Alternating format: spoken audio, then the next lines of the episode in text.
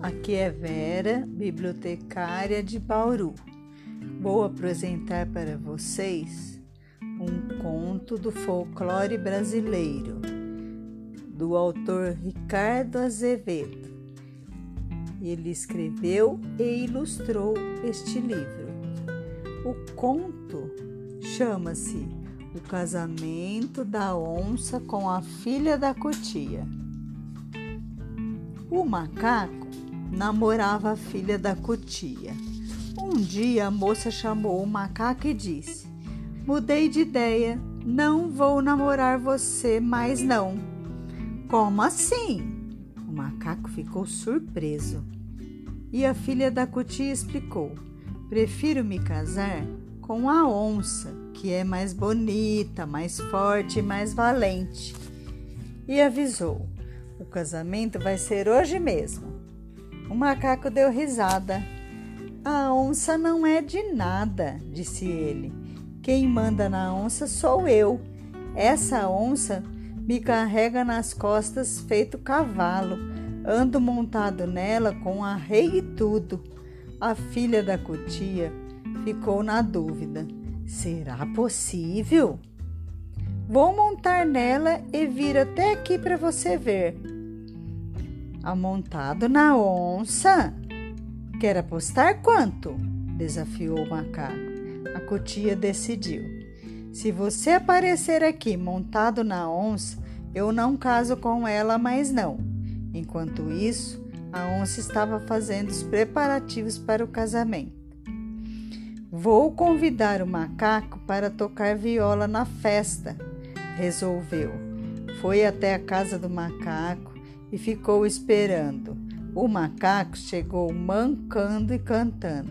Aqui tá na raso, aqui tá fundo, aqui tá raso, aqui tá fundo.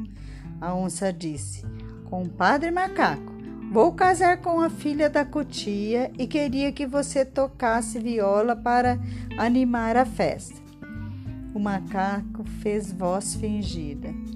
Ai de mim, estou passando mal. E o macaco mentiu. Disse que estava doente, que sentia dor aqui, que sentia dor ali.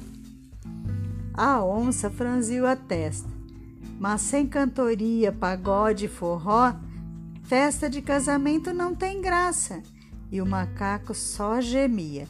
Ai, ui, ai, ui. Me acuda, minha gente. Ui, ai, ui, ai, o macaco está doente. Mas, compadre, disse a onça, você tem que ir de qualquer jeito. Foi quando o macaco veio com essa. Só se você me levar nas costas.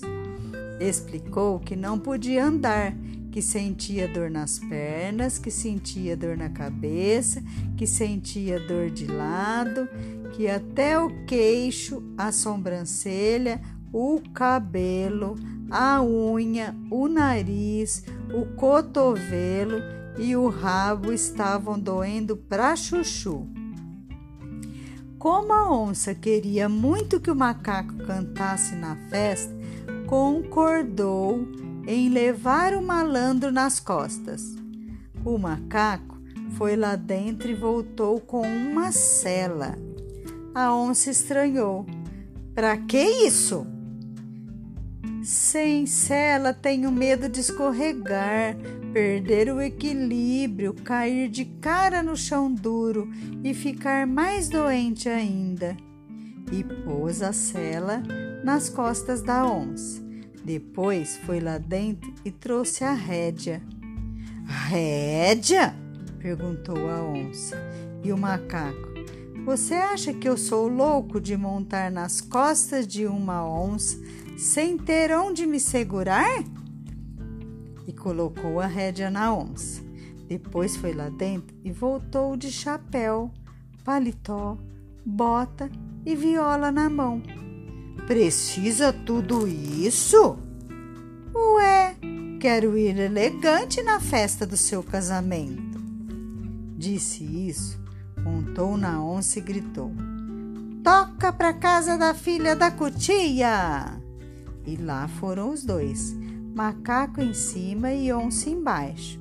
Perto da casa da cutia, a onça disse: Acho melhor você descer. Não desço, não, respondeu o macaco. Desce sim, disse a onça. Foi quando o macaco puxou um chicote que estava escondido debaixo do paletó, colocou esporas e meteu na barriga da onça. Assustada, a bichona começou a corcovear, galopar, empinar e dar coice, mas o macaco ficou firme na cela, dando chicotada e metendo a espora. Quando a filha da cutia viu o macaco montado naquela onça pulando feito cavalo bravo, decidiu: com essa onça eu não caso nem morta. A bicharada que tinha vindo para a festa quase morreu de dar risada. No fim, o macaco pulou fora e subiu numa árvore. Envergonhada, a onça foi embora bufando de raiva. Eu pego e mor e mordo e mato e mastigo e como esse macaco! Foi pensando furiosa. Resolveu ir até a casa do macaco, entrou e ficou lá dentro escondida. Mais tarde, o macaco chegou. Chegou, mas não entrou. Sentiu cheiro de onça por perto. Na dúvida, inventou um truque. Parou na frente da casa e gritou bem alto: Olá! Minha casa como vai passando? A casa, claro, não respondeu. Lá dentro a onça só escutando e o macaco. Ô oh, casa, está quieta por quê? O gato comeu sua língua? Não vai me dizer nada? A onça lá dentro achou que a casa do macaco falava mesmo. E o macaco? Ô oh, casa, não vai nem me cumprimentar? E fez voz desconfiada. Ou será que está acontecendo alguma coisa errada? Então, lá dentro, a onça disse baixinho: Oi! E o macaco: Como é? E a onça: Oi! E o macaco: Fala mais alto! E a onça gritou: Oi!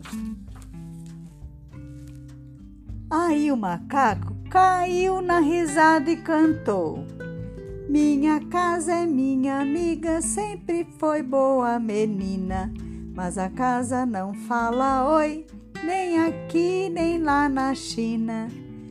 Furiosa, a onça saiu correndo atrás do macaco, que se escondeu num buraco de tatu. Agora eu te pego, disse a onça. Vou ficar aqui fora até você sair. Passou um dia, passaram dois dias, passaram três dias. No quarto dia, a onça chamou o urubu e disse: O macaco está lá dentro e eu quero ele para mim. Fique vigiando que vou buscar uma pá para cavar o buraco. Prometo que depois dou um pedaço de carne de macaco para você comer. A onça foi embora. O urubu ficou parado na frente do buraco. Foi quando o macaco cantou. Oru, urubu é bicho lento, nem o olho sabe abrir. Abre o olho, fica atento que o macaco vai fugir. Urubu abriu mais o olho e o macaco cantou. Todo urubu, isso é certo, não presta nunca atenção. Abre o olho, fique esperto, que esse macaco é fujão.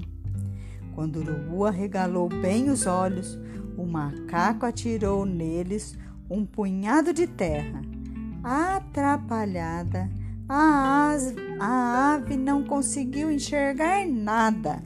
Aproveitando a confusão, o macaco saiu do buraco e subiu no alto de uma árvore.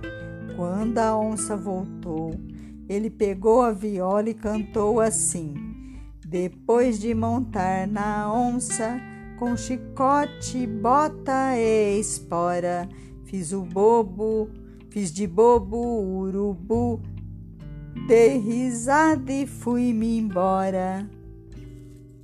E fim, por hora é só.